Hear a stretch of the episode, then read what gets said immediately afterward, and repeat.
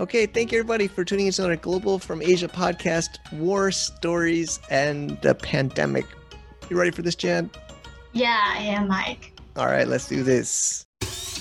Welcome to the Global from Asia podcast, where the daunting process of running an international business is broken down into straight up actionable advice. And now, your host, Michael Michelini. Welcome, everybody, to the GFA podcast, War Stories. What do you think of that, Jan? Yeah, I've heard many war stories, Mike, but this time we're going to take it to the business level. Yeah, for sure. I mean, we've been, all of us been through it, the team, the community, uh, everybody, especially in a cross border business world, you know, with the borders closed. We just had the CBM 2021 and we called it the Broken Border Series. So, you know, I think it's been over a year and a lot of our, a lot of us have been through a lot. So, this is the episode I think people have been waiting for. Absolutely, Mike. I, I really think so too. Yeah. So, so actually, it's also we had just mentioned a CBM cross-border matchmaker. This is actually this today's content is panel one, and we had some really amazing people helping make this happen, especially our team. I'm really happy, Jan. You've been helping a lot with the community. Camille, LJ, Stephanie, Manley, and just so many others in in the community. Right. Also, we have our GFA VIPs on the panel. We have Catherine Shen, Simon Gerard, John Cavendish, Rose, Ina Topalovic, David Colucci, Chris Thomas, Luciana Dremer, Andy Lee, and of course the list goes on. We had we had a lot on panel one actually, and yeah, not every one of them had the chance to speak for a long time. But I hope next time we can work on that. Yeah, I think I think we're so blessed uh, with amazing experts in the community, you know, that have amazing knowledge to share. I think next time we'll just have to give, I'm thinking we will have to have multiple sessions, more sessions over multiple days, I think is the solution to that. But there's amazing stuff. And on top of our, you know, our team, our community, our members, also our sponsors, we had three great sponsors there Mercury.com, the US banking solution for international sellers. They've been an ongoing GFA partner sponsor. You know, as many of you have probably been hearing them in our content over the last months, and also some events sponsors. We had GoRemit.hk, cross border payment in Hong Kong to Southeast Asia and, and China. And we also had e-commerce universe which is andy lee's training center for sellers in southeast asia which has been he's so supportive i mean he, he shared his knowledge he's in our membership and community and he's also a sponsor so thank you andy for that yeah, thank you very much to our sponsors. Mercury for US bank account for international sellers, e-commerce universe for training for sellers in Southeast Asia, and GoRemit for cross-border payments from Hong Kong to Asia locations. Thank you so much.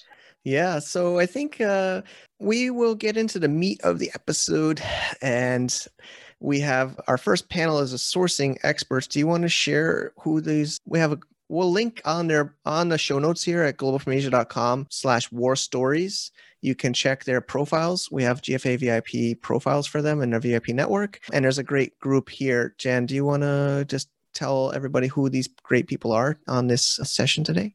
Yes, let's hear war stories from sourcing experts in the Topologic, Simon Ashwang Garikongoma, Meg Lobard Watt, Christian Goliardo, and of course, Chris Thomas. Yeah, Chris, the Australian seller. Appreciate it's a, they're all around the world, really. I mean, they're represented all around the world, and I think let's just jump into the main meat of the episode, and then we call it my, our blah blah blah session. We can hear some of these other stories and the reason why Jan and others in the team have some of my stuff in in their place. What do you think? All right. yeah, we'll talk about that later during okay. the outro. Okay, so let's Great. get into the show now. Let's go. Let's do it. And of course, thank you to our, our, ongoing sponsor, Mercury.com. They also sponsor this event at Cross Border Matchmaker. It's a great service, right, Jen? Yeah, I agree, Mike. Even you used it, right? True. Yeah, we use it in our Amazon or e-commerce news venture.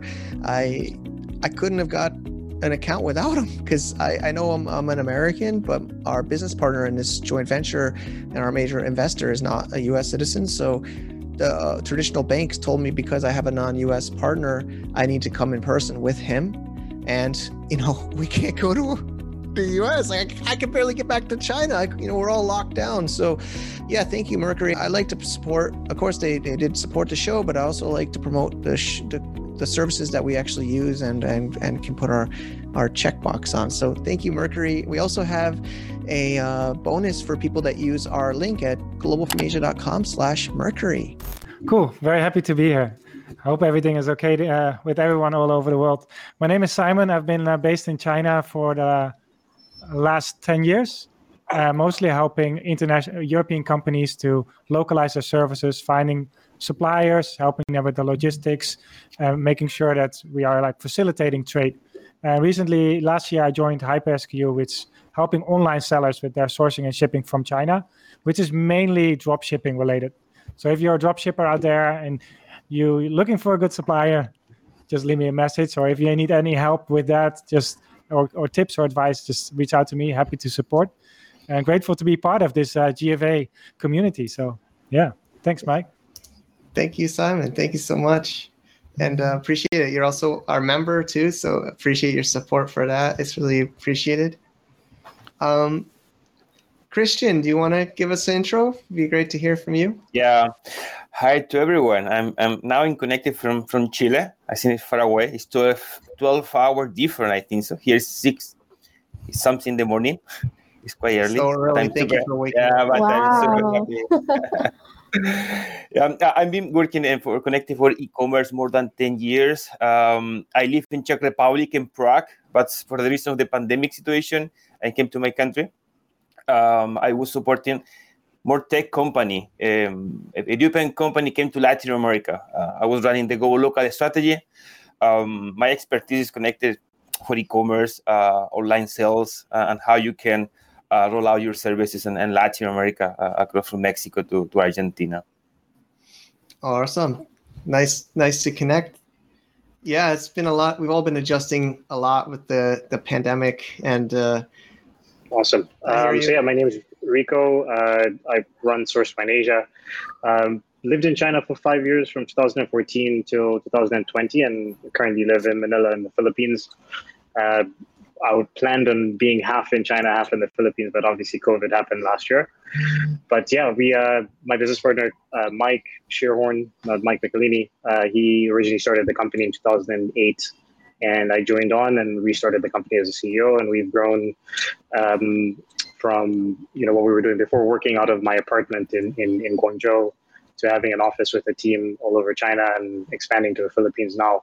So yeah, that's all about me. We deal with a lot of uh, Amazon sellers, a lot of crowdfunding, um, so a lot of original design, longer term projects. Um, also, kind of switching over to a little bit of digital services, like uh, taking a page out of Michael Michelini's book. So that's a little bit about me. thanks, buddy. Great. Yeah, man, we've watched you grow over the years. It's really, it's really great. You're always working so hard. Thanks for that, Rico. Uh, Eno, I'm just trying to see who's ready with technical and audio, but it looks like Eno's ready. Eno, you want to come up? Can you just give us a quick intro? Yeah, sure, no, no problem. My name is Ino Topalovic. I come from small country in East Europe, Bosnia and Herzegovina. I've been in China since 2014. All, all that time in Yiwu, where is that uh, famous uh, wholesale market for commodities. And uh, since la- last year, in past, I have been working in a QC company. And uh, si- since last year, I started my own business, sourcing, trading. So that's about it. Okay. Yeah, we we, we want to talk more about that too. I mean, you've gone through a lot. We, you know, the PPE and everything too. So it's been a lot Yes. for you. Uh, we still have a couple more intros, but I Okay, so thanks a lot, Mike, for inviting me here. My name is Megla. I have been in the sourcing industry for um, almost 20 years. Most of my career, I worked with B2B sourcing platform Global Sources. And uh, more recently, I've been focused on helping Amazon and e commerce sellers source products from India. Um, I organize a sourcing trip to India, as Mike mentioned in the introduction, India sourcing trip. And I also have a Facebook group where I provide information and resources for people to source products from India. So, and I'm currently based in Singapore. So that's about me. Okay, thank you, Megla. Mike, she's ready. Thank, yeah, thank you, thank you for that introduction. yeah, he can't hear Yeah, you. I'm a little bit jealous. Megla was getting like thumbs ups and high fives. Come on. This is for you, for your. I, I, I mean, you know, I got the tight Oh, there on. they go. I, I appreciate it. Okay. Uh, I mean, we're just trying to get the intros. I, I think uh, Chris is here. Is Chris able to come up? I'm not seeing him, but I hope it works. Again, this is our first matchmaker and our first online event. So, everybody, thank you for your patience. But I think it's already pretty amazing. We got really great people here, and you know that's what it's all about: is making some connections, making some making some new ideas. And so we have this Google Doc, and we have some people with questions. Um, let's start with the first question I see on the list. is from Megla and Simon. Look like they're interested to answer this. So many of us are weary about putting up a business due to the pandemic right now. We're afraid to get started. Um, you know, what, based on your experiences, how do you rate? Um, how would you decide to do a business or not in this time of uncertainty? Yeah, Megla, wanna Simon. Simon, go for it. You want me to go? Sure. For for me, I think this is this time is actually a great opportunity, and that's actually because whether you are now a service provider, an online seller, or a supplier, many companies are need to make the switch to selling online and communicating online, and this is for a lot of companies is not the normal. A lot of large companies they're not able to make that switch that quickly because suddenly they have to go from offline the mainstream of revenue to an online situation. So the niche has become a mainstream. And that has a huge impact not only on operations, but also on consumer behavior, obviously. And I think as, as we all are SMEs, small, medium sized enterprises looking for opportunities, this is a great opportunity to grab your advantage because there are um, from oper- from an opportunity from a business point of view, but also from an operational point of view. When you look at structuring your own business, it is important to realize that when your colleagues are working from home, it doesn't really matter anymore where they're located.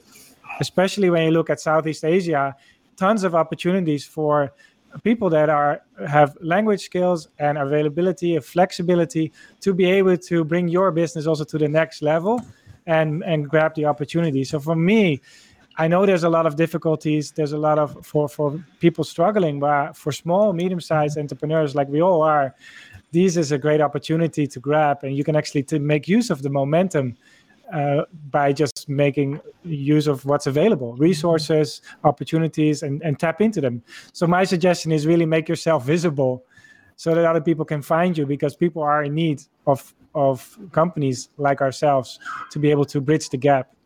Yeah, I totally agree All right, with Simon. great. Simon, yeah, I think with Yeah. big change comes great opportunity, right? Maybe that's a little bit of a sure. variation, but Yeah, so I totally think this is, uh, I totally agree with Simon. This is a great opportunity. I mean, the pandemic has actually um, given us so many new opportunities that we didn't really think about, and especially e commerce. It has been booming. And it's not only Amazon, but there's so many other different channels and marketplaces that have come up. Walmart is really put, pumping in a lot of money into their marketplace as well. And then a lot of, you know, the others like Shopify, and there's so many opportunities in, in e-commerce that are emerging. So I think if you're in the right business, if you can identify where the opportunity is, where the specific need is, then this is a great time to start a business. Of course, you don't want to start like a physical business at this time or a or a you know events or conference business.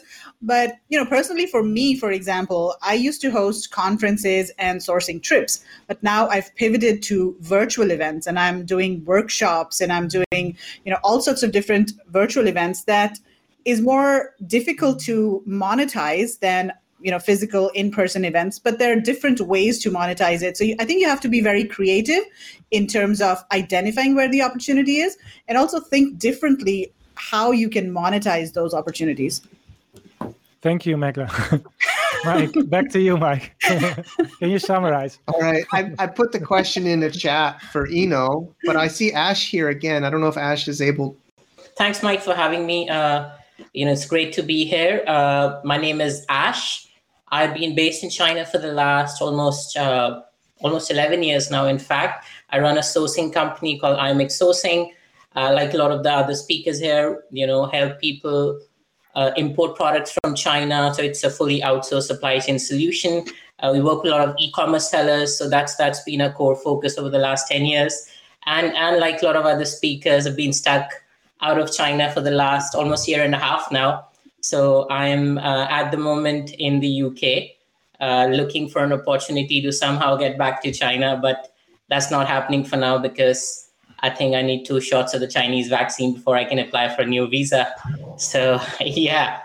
So, but it's it's been interesting times, and yeah, very happy to share my experiences of how things are working out during this period. Okay, great, Ash. Thanks for thanks for sharing. I know you've been through a lot. I mean, we've been talking through the, through this whole period. Uh, you've you know been India and now London, and uh, yeah, I wish you the wish you the best with everything. I know we've all been through a lot this year. Thank so you. Yeah. okay, um, Chris, you want to come up? Is it going to work? Yeah, I hope There so. he is. Yes, look, hello. All Fantastic. It works. Mike, Nice thanks and heaps for thank you very much for inviting me along to tonight's session. Uh, so obviously I'm Chris Thomas. I run a podcast called the Australian Seller Podcast and I also consult to a lot of companies and brands and individuals as well about how to sell on Amazon, both domestically here in Australia on Amazon's local marketplace here, but also internationally as well on other Amazon marketplaces. And then I do a bit of e-commerce consulting too. And just on that previous sort of points that uh, Megla and I'm sorry, the other speaker uh, was saying there, you know, Simon, yeah, uh, Simon. uh, Simon, sorry, Simon, sorry. Um, it's I've just been doing some consulting uh, in, in the last couple of months actually with a company here that does a gift with purchase type. Uh, that, that's their business. So they work with high end perfume companies and makeup companies and uh, who else? Uh, like spirit, you know, alcohol spirit companies, and they do like really high end gifts with the per, you know, with the purchase of these products to add this add extra value. And last year, their business completely collapsed, and so I've been helping them to pivot. To Megla's point, um, so now what they want to do is have an offering with a gift with purchase type offer with e-commerce because they've seen that e-commerce is really the way to go. So they're actually branching out. So you're seeing a lot of businesses at the moment which were traditionally fixed on traditional bricks and mortar who are now mainstream going straight into e-commerce and trying to diversify their business as quickly as they can. So yeah, totally agree with um, everything that's been said previously. Awesome. Thanks, Chris. Yeah, it's really a pleasure to have you. I know it's a little bit late for you in Australia now in Melbourne, so it's really It's appreciated.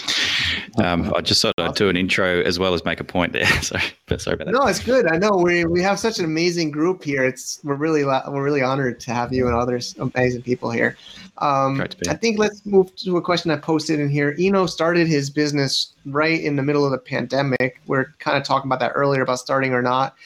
Uh, Eno, you started uh, your sourcing business like when? Like May 2021? Yes. Like one year now? May. Yeah, one officially year. company registered May 21, e- exactly on the same day like today. Wow, Oh, happy, happy birthday. anniversary. Happy Yeah, happy anniversary.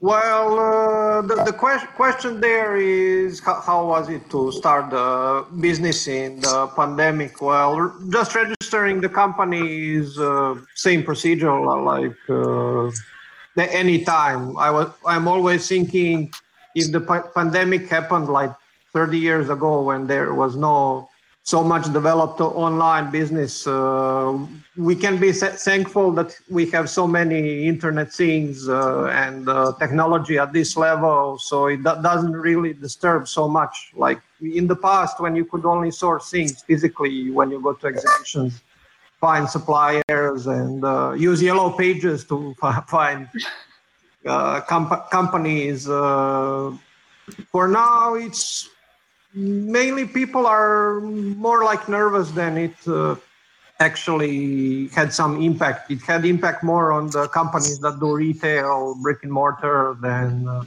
that didn't uh, switch to or start, start but all doing any commerce. So for me, only challenge to register the company was uh, because I registered it in USA so I didn't have experience how, to do it. I found online agent to register in Wyoming, send send my information, then it was all done easy. But ne- next step was uh, getting the te- tax number in USA, and I'm not U.S. citizen. Then getting the bank account. It was a little bit of challenging, so I wasted wasted like three four months to have the company operational with a bank account and everything, so I can start charging charging for the services. But uh, I was doing uh, sourcing also in, in, the past, so I had some cl- clients that I worked with before. So it, it was not uh, actually like I started from zero like a register company, then search for the clients. I had experience, I had contacts. Uh, I was doing business when I was in Europe since 2002. So okay. it, it's easier when you have connection. For somebody that just uh, lost their job and wants to start doing something new in the middle of pandemic, that would be much, much bigger problem. Okay, thank you, Ina. Thank you, thank you for that. So we'll also have a, a roundtable sessions after. So everyone in the audience can join to talk more details with Eno or other panelists because you know we have amazing people here. So we're gonna just try to try to share the stage a bit more. Um, so so I, I want to hear from Christian again. Uh, if Christian, if you're ready, um, I'll put the question in the box. But and maybe I think Rico has this too. But uh, how has travel restrictions forced your deal with clients and sourcing to rely more on your people in China? I don't know if you're ready for that or. If you see that question, is that question something you'd like to answer? I'm just trying to just try to involve more people. I think Rico can move with this question. I don't know if it's better uh, fit for the question or I can. Okay. Okay. Yeah. Uh, if you'd like to give some, and then we can have Rico come after. If, if you'd like to answer this. Yeah, I was trying to thinking how I connected with the Latin American uh, um, situation today. Um, yeah, please. You could share about that. I would love to hear that. Yeah, I mean, um, I, I think that the in Latin America, uh, the opportunity here is basically we have now hundreds of millions of people, uh, potential clients. I see this is the, the, what happened in Latin America today. What happened because before COVID, uh, the people was kind of afraid use the credit card to purchase online. Okay, but during the pandemic, what happened now that the, everyone have to purchase everything from home and now you can see the numbers that the, you can anticipate to move the region like a two years ahead. Basically, uh, the conversion, if you want to buy purchase something online, is a way better uh, before uh, COVID situation. What is the opportunity here? Basically, um, always the many company was hesitating of the the power of Latin America and e-commerce side because the conversion was quite poor. Because usually when they try to analyze the data, Latin America was the average data, put everything in kind of the same box, right? But now um, every single country, at least the top six countries in Latin America, have improved a lot in terms of results uh, if you want to sell there. Um, in terms of the prioritization, uh, if you came to Latin America, uh, always have to put focus in Brazil, Mexico, Argentina, Chile, Colombia, and Peru. I mean, all those countries making around 80% of the business in Latin America. I think this is a good opportunity for everyone who is kind of uh, bringing, you know, making some products, for example, from China, moving to uh, potential new markets. I think Latin America is, the, is booming now in e-commerce. I think it's the you don't have to wait more time. Uh, I think that the uh, there are many and, and the expert, or I think the more uh, people here in the in the co are thinking where to sell the product from China, bring it to, so, to South America, to Latin America. I think now is the way. If you want to sell everything online, uh, Latin America is a perfect market today and getting better and better. Uh, I think that the right. the potential is, is here. Um, the conversion for any kind of purchase online is getting better and better.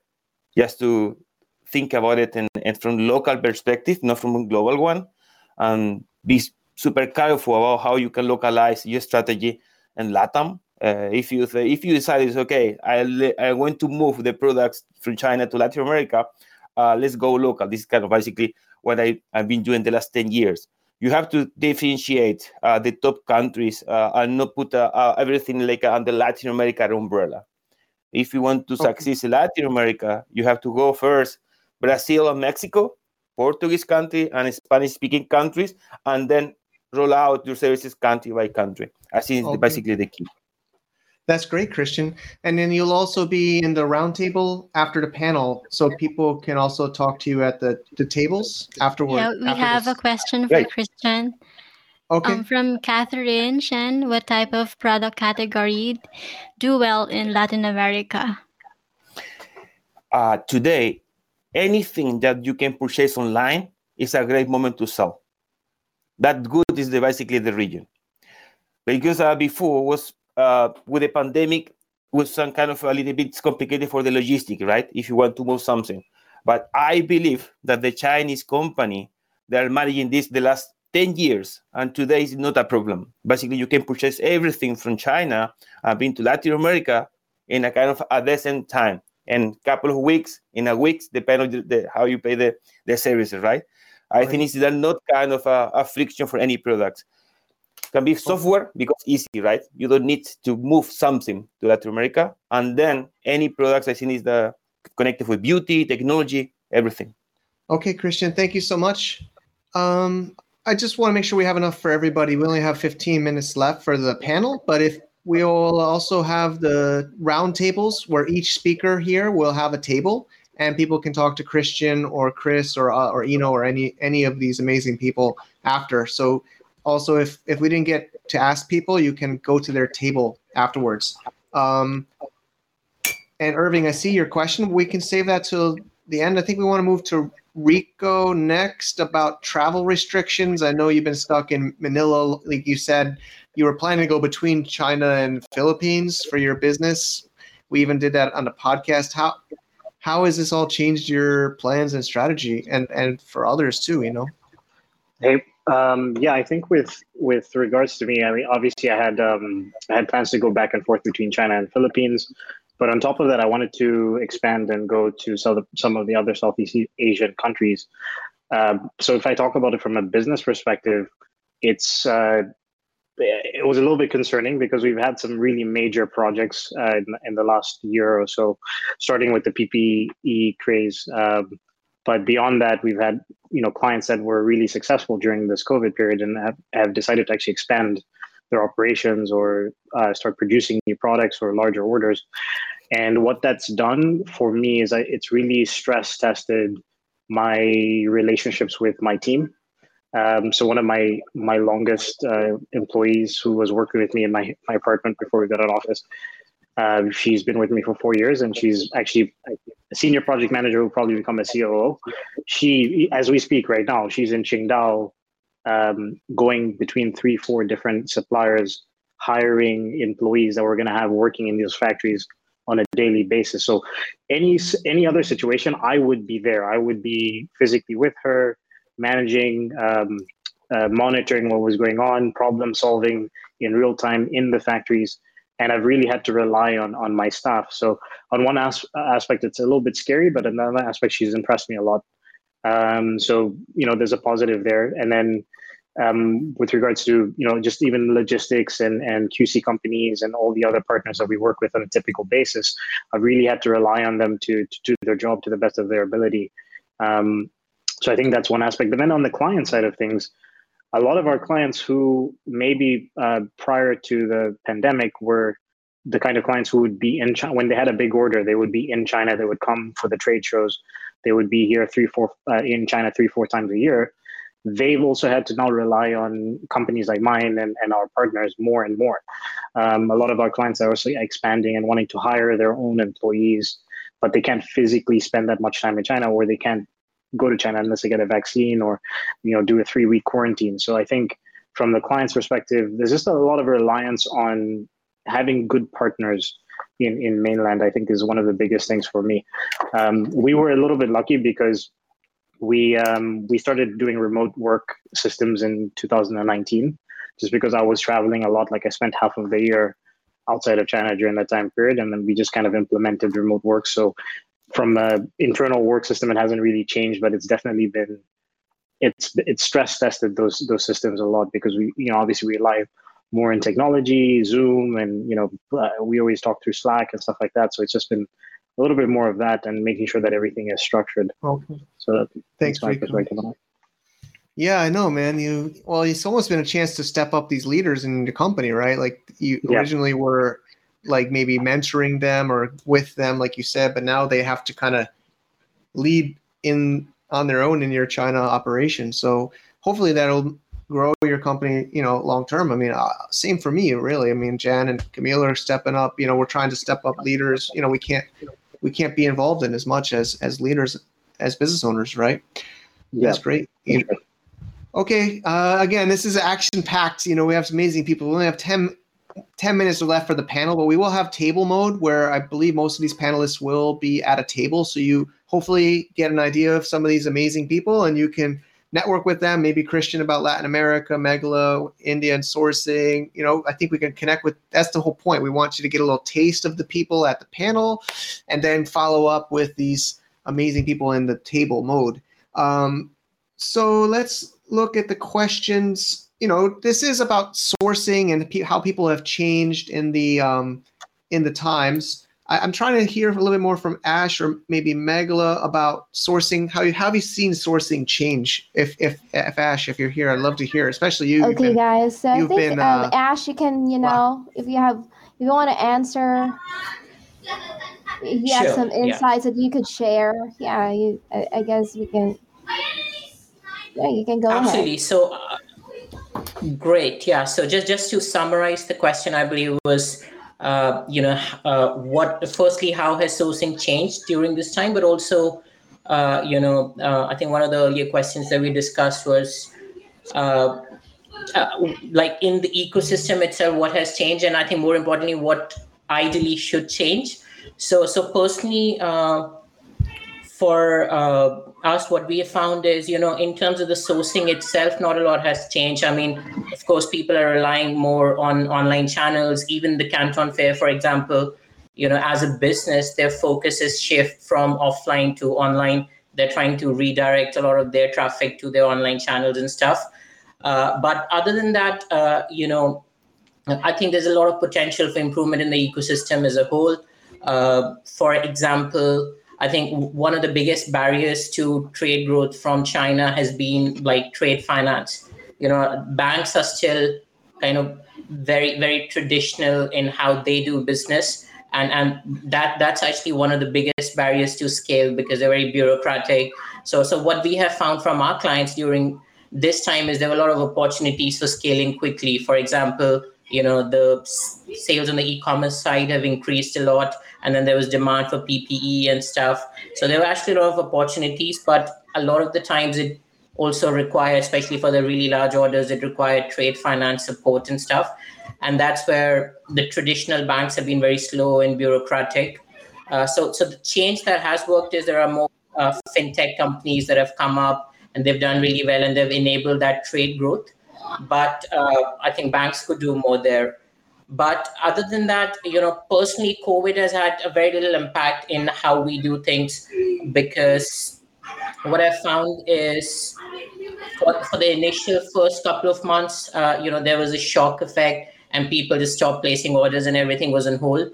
But gradually, people realized that this is the new normal and people adapted to that very quickly. And, you know, that's that's one thing about small and medium sized businesses especially the largest businesses tend to struggle a little bit more but but they adapt. And and overall for most of our clients uh, if anything you know they've grown as businesses because i think one reason could be because we work with a lot of e-commerce sellers and generally the pandemic has actually kind of helped e-commerce sales because you know the the movement from offline to online has been accelerated even more but but also in terms of the new opportunities with like PPE and stuff, uh, it's uh, you know it's it's uh, it's grown a lot, uh, but uh, the the challenge has been more on the supply side as well. So that's that's another point with PP. The biggest challenge has been the suppliers have had uh, the suppliers who have all the certifications have been very challenging to deal with because they've been imposing their own terms. I remember when this first started you know, if you wanted to source ventilators, people were asking for like ten thousand dollars just to visit the factory. They're like, hey, you have to pay ten thousand dollars in advance. I will give you a meeting at the factory so you can see what we have. And and there was a lot of fraud going on. That's changed. But even yesterday, we we placed an order for testing kits, uh, which was actually for the Denmark government. And the supplier's attitude was like everything has to be done on their terms, their contract, their delivery time and even the inspection you know was like we were really really limited but it's because the suppliers are in that position. So sourcing has been challenging from that aspect. Until we have enough suppliers with the right set of certifications, it's pretty much a suppliers market at the moment, you know. So yeah. So yeah, what I was saying, I think one of the things that we noticed was that certain product categories were definitely in high higher demand than others. So we saw people switching from one category to another. For example, especially for you know sourcing from India, there was a lot of demand for home products, home decor, and furnishings, those kinds of uh, product categories were in high demand, whereas there was less demand for apparel or evening wear or bags, those kinds of things. So that was one big change that we saw that there was a you know shift in categories. And then the other thing is that um, I'm I'm sort of related and tied uh, to the exhibitions industry, and it was uh, unimaginable. I think two years ago, you know, before the pandemic, it was kind of un- unimaginable to do sourcing without Canton Fair, without the Global Sources Fairs in Hong Kong, and you had to like all the major buyers they had to visit Hong Kong and China twice a year to do their sourcing. So it has completely changed the way that you know a lot of these people, a lot of these bigger buyers source. They're not dependent on exhibitions and meeting suppliers face to face. And um, of course, we've uh, you know doing a lot of online sourcing and and online shows as ash mentioned as well another thing i've realized is that people have diversified their sourcing and this we heard a lot at the beginning of 2020 when the pandemic started and there was the supply chains were kind of disrupted in china at that time people were diversifying and looking at alternative sources especially india and um, you know now there's disruption in india and now people are looking at other markets as well so i think it's really uh, brought home the point and and um, uh, you reiterated that you've got to have supply chain diversification. That's like, really important. Okay, I'm done, Mike. Can you see me? Mike, Megla's done. okay, Jen's here. Jen, Jen, Jan. Well, I think the next question is logistics. I'd love to hear about logistics. Uh, I think it's a big problem right now. You know, people are paying two, three, four times higher. So I'd love to get any tips. I think a lot of people today need help with logistics for their business. Awesome. Yeah, let me. So I've, I've been doing uh, cross-border logistics for the last ten years, more or less, and it's been a nightmare the last year for a lot of uh, people involved. Uh, but it's also been a kind of an uh, uh, I think this is really a changing point. When it comes to obviously a lot of boats are there are less boats in circulation, and that's also because nobody wants to carry any empty containers back. They only want full containers. So there's still a, like a lot of power with logistic companies, particularly the ones the for they're not, not the forwarders, but actually the the ones that owning the planes and owning the boats and all this kind of stuff. And so the, the, sea freight is an issue. Air freight definitely is an issue because there are no commercial flights. It's all need to be cargo flights. So you see companies actually buying charter flights just to be able to sustain their existing business. I'm dealing mostly with Europe and China. And what has been really been game changer has been the train. The train has been more popular than ever. And now there's also trucking solutions, trucking from China to Europe which takes three weeks. And I have two drivers in that truck that just drives. And it's it's been in very high demand just because there's no other a lot of other options. And that's been uh, a lot of people are not aware about uh, the truck option. Most are aware about the train option, but uh, the truck has been a little bit less exposed when it comes to deliveries from China to Europe. So I think that's good to mention that that's uh, that you need to be aware of the availability of this solution. Yeah. Simon, what's the cost of a container at the moment? Say a 40 foot container from China through to the US or indeed into Europe. What do you, what's the average price? Oh, I, I think now. So before uh, before COVID was like uh, maybe fifteen hundred US dollar, and now it's actually four to five thousand US dollar to Europe. Yeah, right because I'm hearing prices like going up as high as fifteen thousand dollars for a container yeah, so, so China, China to the US. You know, yeah, it's, just, uh, it's ridiculous. I also heard eight thousand and more, yeah. uh, and a lot of my customers are just keeping the stock in the warehouse because it just it doesn't add up. they just keep it Ash, in China. They're not shipping out. I think Ash can maybe chime in as well. What do you think? Yeah, I was just going to say we got quoted at almost twenty thousand dollars for a forty HQ to uh, to Europe uh, last week. So that was that was probably the highest quote I've ever seen in my you know last 10 11 years in the industry. That was just completely blew my mind off. So ash when's and, it going to get better? When, when are we going to see prices start to ease do you think I think it's also about what we're finding is if you're willing to wait three to four weeks, you get slightly better prices. Uh, that's that's you know one of the hacks now. But if you're really wanting to ship it like straight away, because a lot of these clients also want everything urgently, especially because of the you know on the PPE side, uh, so they're willing to pay that premium. But I think in terms of when it's going to ease, uh, I think it depends on when the borders start to open and when the trade from Europe to China also starts picking up. I think like Simon mentioned, you know uh, I think because if a lot of these containers are going empty, that means they're factoring in the return cost into their pricing as well. So yeah. that that that's also a huge factor.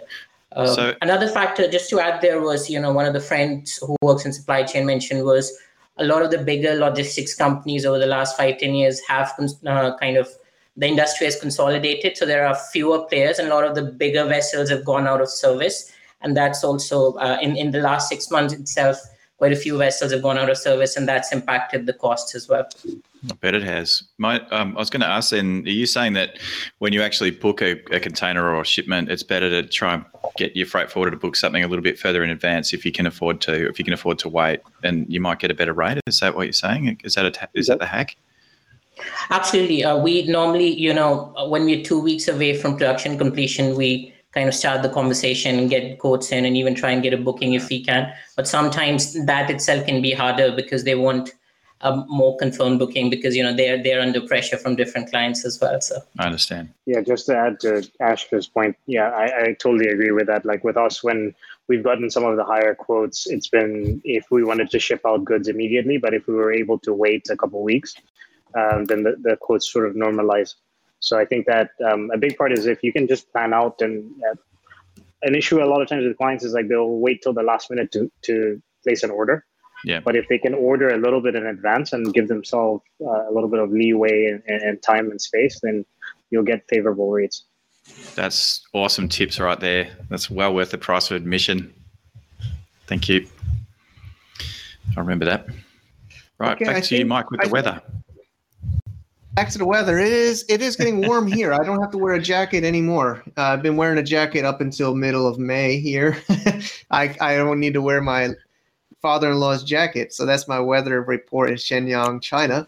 And uh, I think for the weather report for panel one, I think we're mostly on time. I know I know it was a lot of amazing people and it was a little bit rushed, but the point is to get a little taste of some knowledge and some information and insights from these experts. I think it was really amazing. So we've already wrapped up. That went really fast, honestly. That was already 45 minutes. Um, I see PJ's question about Mercury. Mercury's in San Francisco, so he'll be on at the uh, panel three. Travis will be here uh, from Mercury. So that'll be later but we're going to move into table mode now. I just want to say thank you to all these amazing speakers. And uh, but I think this is even more fun. You're going to get to go into tables now. So make sure when we end this session, go to the lounge tab if it doesn't take you there automatically, and then you should see different tables. It might not work on mobile. If you're on mobile, it might not work. So hopefully you're on uh, laptop mode or your laptop, and then you can double click into that table and this will be another 45 minutes. And then we'll come back to panel two after that at about uh, 7.45 uh, china time. So this will be a good chance for you to talk to all these amazing people. Hopefully you can uh, connect. There's eight people max per table. So if you can't get into the table hopefully you can find another one. And uh, ask me or jan or camille or others on the team if you need any technical or or connection help. And of course there's a chat. Right jan Yes, thank you, Mike. All of you people, you, if, you, if you want to follow a specific person like Christian, for example, if you are into Latin America, just just sit on his table. Okay, let's go to the round table. So thank you. Thank you, guys. See y'all there. All right, that was panel one of Cross Border Matchmaker in May 2021. Thank you again for our amazing experts and members in the community. And like Jan said at the beginning, there was so many amazing people there, and we tried our best to, you know, that could have been hours and hours long, right? But you know, I think still people got a lot of tips and knowledge. I hope listeners today did too. Yeah. There were a lot of, of favorites from the speaker um, list that we had. We so we did a survey after the CBM event, and we had overwhelming responses. So we are sharing that, of course, to our so- social media channels, and make sure to check out the link that we have for the surveys and testimonials for the CBM event. Yeah, yeah, that's a great point. Thanks, Jan. And I know you've been helping out, making sure we collect all the feedback from this first online cross-border matchmaker and and it's been great feedback so far and i hope people enjoyed this so i said at the beginning we are going to talk about i think you have a bunch of stuff of mine or the companies maybe and uh, yeah this one stuff. this one is yours yeah, yeah, yeah, i got this from go, my you know? luggage yeah i mean a lot of a lot of this stuff from my workstation is from Mike's luggage. right. Oh man, at least it's going to good use. It was sitting in a box. So, you know, when I'm so happy, Jan, again, I hope you know that you're you're helping me with this show and know coming on and and then I, I don't know if it was before or after the luggage, but I was like, you need a microphone. And then I was like, we have a microphone. It's in a box in Gautier, he's a listener. I'm pretty sure he listens to almost all of our shows. So thank you, Gautier.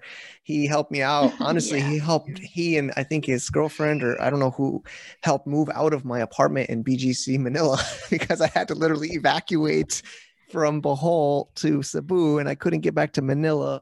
That was March 2020. Yeah, this happened in March 2020. 2020 when you went for a retreat in Bohol, right? Yeah yeah, and you never got to come back to Manila to pack your things. I still and have- you fl- you fly straight back to China. Yeah, I mean, there's obviously I'm trying to figure how long to make this, but I, I tried multiple times and I kept going to the empty airport. Like I went to Cebu airport, I bought like an expensive last minute flight and I was staying in like, you know, hotels in Cebu. And I went to an airport and a grab and I get to the airport and it was totally empty, like closed on like a Tuesday morning or something. I think it was like May 20th or something, March 20th or something. The grab driver's driving up and I'm like, there's no people here. And then I go to the security and they're like, yeah. Did you watch the, the TV, sir? I'm like, what TV? They're like, oh, the president said uh, airport. Yeah, because you were too busy, too busy with the retreat with our team. That's why you have no idea. Oh no, I mean honestly, I the president said like that morning, like 8 a.m., 7 a.m., and it, I had like an 11 a.m. flight, so I don't watch TV. I don't watch TV, so I, I took a grab at like 9 a.m., 9:30. I had like 11 a.m. flight, and then they, but they decided it the morning of. They closed the airport that morning. Well, I'm still glad you were able to fly back to China.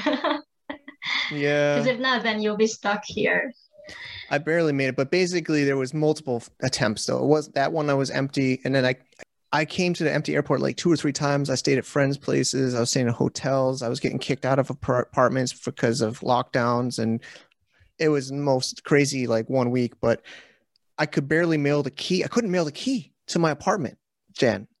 I left the key at my friend Josh's apartment I was staying in in Cebu because there was no mail, no LBC or no no mail.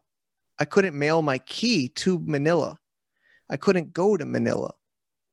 I, I had to leave a key in Cebu and then I just caught a last minute flight after like three or four attempts. So finally, Josh mailed my key to Gautier. It was like a month or two later. It was like May last year. And my landlord was all upset because I wasn't paying the rent and I was all my stuff was there. And I'm like, man, please just don't steal. I told him, like, please don't throw away my stuff. Like, please can you just not throw away all my things like that microphone and everything? He's like, he was trying to get me to pay rent. I'm like, man, I'm not gonna pay rent if I can't even go there. Like, so Gautier went, eh, finally got the key, and then he moved all my stuff. Like, I don't know, I, I haven't asked him, but I left dirty clothes in my apartment. You know, like I had laundry that was there for months. And uh, yeah, like literally, I thought I was going to, you know, like meet LJ and Stephanie and our amazing team, Alvin and my, my others on our team. And I was like, I'll be back. I'll be back in a couple of days. I'll just wash the clothes when I get back. yeah. now they're at your place. I don't know. I hope there's no dirty clothes in there. I, I don't think even open. They're still my... soiled. oh no. yeah, I, I can imagine the the experience you had, and uh, thinking about it right now, it's very crazy. Were you able to catch the experience on blog? Yeah, there's a few vlog. I mean, I think there's seven or eight over the time. Like Alvin, you know, Alvin's amazing. He was helping me edit while I, I, was literally like recording on my camera and uploading it at night while I was in a hotel or a friend's place. And then the next day I would just do another video and upload it overnight. And then and then we were uploading the videos and everybody's like watching me. Like honestly, one of them I, I really was gonna have a breakdown, Jan. Seriously, like I I I was gonna have a breakdown because I was at another friend's place in Cebu and the security kicked me out because they said no visitor, no visitor my friend was like, "You can stay as long as you want." This Abdul Rahman, he's a really nice guy. He's uh he's a, from the Middle East. I'm sorry, I forget his exact country, but very nice person, very kind. He helped pick me up when I was stranded, and you know, he says, "I have a spare bedroom. You can stay as long as you want, no problem." And I put my stuff there. I unpacked. You know, I I don't have a lot of stuff, but I put the stuff in the drawer. The next day, I stayed one night we go to get food. We're gonna get cans, you know, for stocking up from like S&R or something. We come back. The security's like, no visitor, no visitor.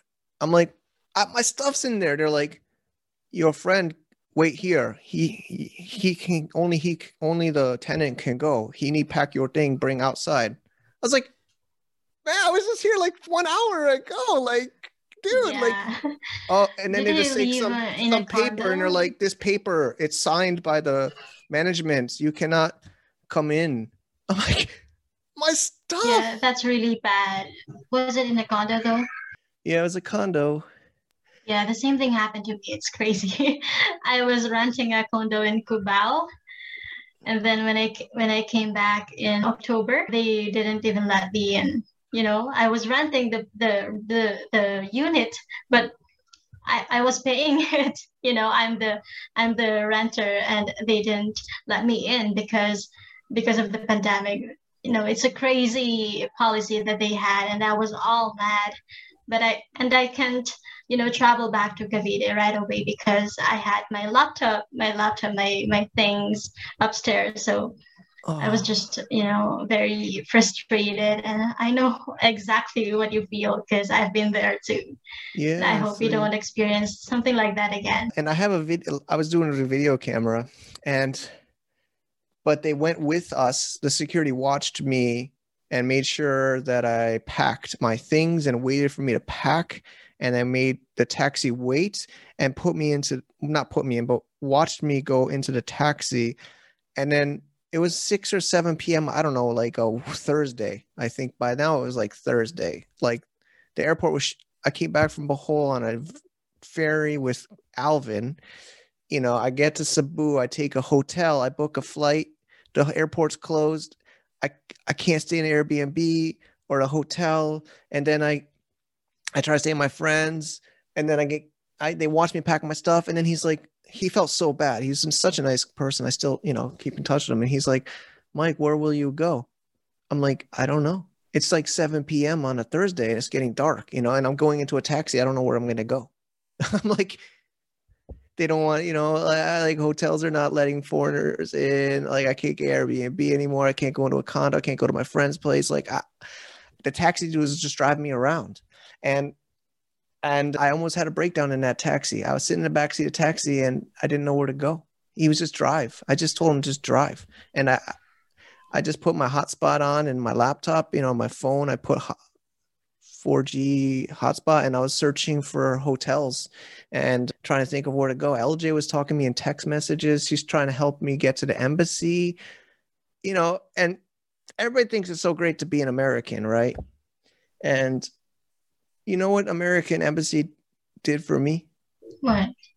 They gave me a 20% coupon to a five star hotel. Oh, but were you able to? I could. I didn't want to spend 25, 20% off. It's, it was like, you know, a star hotel, like by the airport, was like really expensive.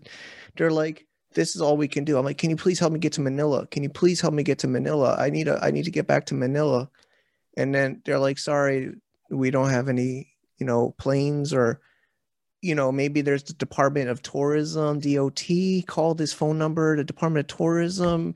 And then they're like, maybe there's a military plane. I'm like, I can't stay anywhere. They're like, oh, we can stay at this hotel. I'm like, that hotel is so expensive. You want me to get locked in there for two weeks, you know, or like a month paying every day in a hotel and I can't go anywhere? Like, yeah, I mean, just this makes me all. Yeah, I'm curious though. So what happened after that? How did you I, to fly back? I, you know, my friend Josh, he's a Amer- American guy in Cebu. I couldn't get a hold of him for a while. Finally, he rang, got back to me when I was sitting in a restaurant, like an empty restaurant. I uh, I got a hold of him, and he's like, "Oh, sorry, I work at night. I just woke up. It was like not 8 p.m. or something." He's like yeah, yeah, you can stay at my place. I don't stay in a condo. I stay in like a house. Like he was in those, he has like a, they're like self-standing houses. So he says it's different than a condo. Condo is, is more strict.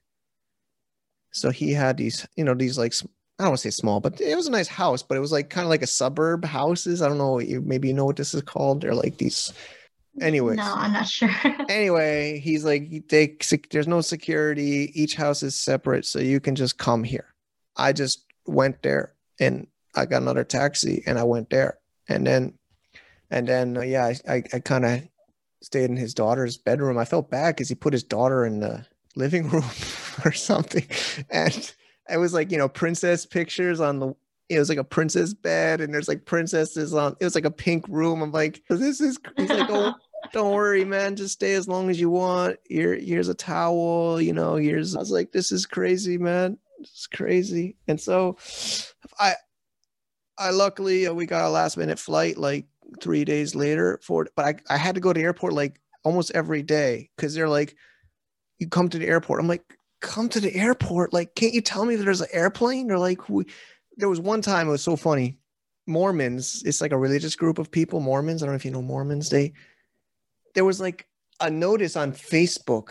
There's two planes from Cebu to Manila. There's two planes. Just go to the airport. LJ is like, go to the airport. Just go. Just go. I was like, I just grab a grab, like go, and they booked the uh, this religious group booked the whole plane. They just bought every ticket on the plane. And okay. I mean, I don't know why I shouldn't. Why does it matter? It's Mormons or religious, but they basically booked the whole plane for their group. So I, I get there and I'm like, and you know, I have my vlog, right? So I'm like, hey, what's up? They're like, no camera. We said no camera, no camera, uh, no, no press, no PR. I was like, man, I'm just a YouTube dude. Like, what's up? He's like, oh, so sorry. We we we had to book this plane for our our members. Our, I'm like, oh, I just had to go back to Josh's apartment, and it was like that, like for days. Finally, I got a flight to China uh, through Korea I had to stay one night in Korea. I was so scared I was going to get stuck in Korea because you had to leave. I left the airport because I didn't want to sleep on the floor in the airport. So I left at some kind of Airbnb place. And then I was like, I hope I get back into the airport. I hope I get back into the airport. Yeah, I hope I get back. you know, I they're like, yes, you can come back. Yes, you can come back. I'm like, please. So I got back and I got on my flight and I got to China and there's so much more. I mean, there's just so much more, but I think people can get the gist. But then I had to, you know, I was like the only, I think there was maybe some Koreans and mostly all Chinese people going on this flight because it was not like a foreign city like where I am. It's like very local Chinese city. So it was just me. Like I'm the only non Chinese or non Korean. There was like maybe three or four or five Koreans and like a plane of Chinese people. And I'm like, oh, this is, and then, you know, they like, we're so strict you know china's so strict about the covid right so you i land and then we just sat on a plane in the runway for like two hours i'm like hello like we're not moving we're sitting here like and then all these people come up in the in the suits with the masks and they're like and they're screaming in Chinese, giving everybody so many pieces of paper. Uh, I, I, had so many papers. They're just giving us like paper. I had four papers I had to fill out in Chinese. And I'm like, sitting next to, you know, it's just out of control. And then I was in the airport all day, basically. And and then I got to quarantine. And uh, they didn't even give yeah. me food. They just gave me some bread and water. I'm like, man, I was gonna go crazy. anyways, that's. I think uh, this is the new normal, and we have to accept the fact that we have to go through this in order to overcome this. You know. Yeah, it's true. It's true. It's just the way it is. But we're trying to adapt. Like I'm happy we did the cross border matchmaker online. We've been waiting because we want to kind of. I know a lot of our members. I guess everybody prefers in person, but I think people like that event. So I guess yeah, let's. We're planning to do that maybe three months. I guess we uh, penciled in August. Sounds, you know, end of the summer, maybe end of August. Same style. We of course collecting all the feedback, but I think I think the format was mostly okay for the event, and we'll just have to all get used to this new normal, right? Yeah. So we're gonna have the the CBM, the next CBM plan laid out in the next couple of weeks, and um, you viewers just keep on um, watching out for the for the news and events for GFA. Yeah. Oh, right now we are we are working on GFA Kids. Yeah, it's an ongoing uh, program right now. Yeah. If you want to check on the details, you can check kids.globalfromasia.com and you can you can check on the the details for GFA Kids if you want to enroll your kid. For uh, any of our classes. You are welcome to do so, and also we are we are we want to be supported by you guys. So we also offer sponsorship if you want to to support the, this program for the kids. So we can give give out um, scholarships. You are very much welcome to do so we, we want to expand this initiative from our from the our team member and she yeah. initiated this program so we're very thankful for anne and of course mike for making it making it happen. Yeah i mean i think you know me by now jan. I think a lot of people i have uh, so many ideas and things i want to do and do so many things i guess it's good and it's bad but we're fine i appreciate anne for helping make it happen because it's been something we've wanted to do for a long time and and we had yeah the orientation we did a test one i did a test session last week and I don't know. I think it's really hopefully, gonna, you know, even just a few handful of kids, I think it will make a positive impact on the world, right? And hopefully we can help even more. So yeah, it would be great if members or you know listeners or sponsors want to support this more. You know, is this the first one we're testing like always and learning, but yeah, would love to get in touch with us. I guess the best is emailing blog at globalfromasia.com. I think that goes to goes to both of us, and uh, you know, we could help help help them out if they're interested. Thank you, Mike. And of course, we have the GFA VIP membership. Um, you wanna you wanna share something about the GFA VIP so that they have the overview of what to expect sure. if they join the membership. Sure, sure. So you know, the membership has been something we've been working on over the years, just to give.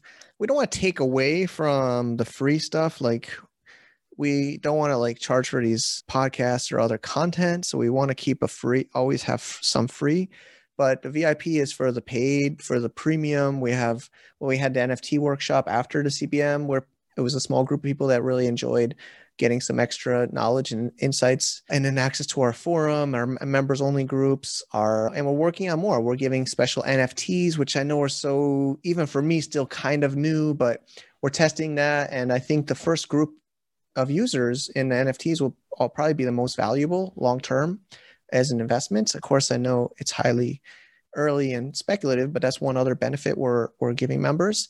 But essentially, it's access to you know like people at CBM, right? They were asking you and me like, how do I talk to this person or that person, or you know that's what our community and, and like you and others on our team will help our members connect and introduce. Of course, you know others can try to find these people and connect with them, but our membership is really like it says VIP. So we take care of our members. We also want to include them more and you know help promote them uh, more in our cross-border matchmaker events in the future and other other sessions we do.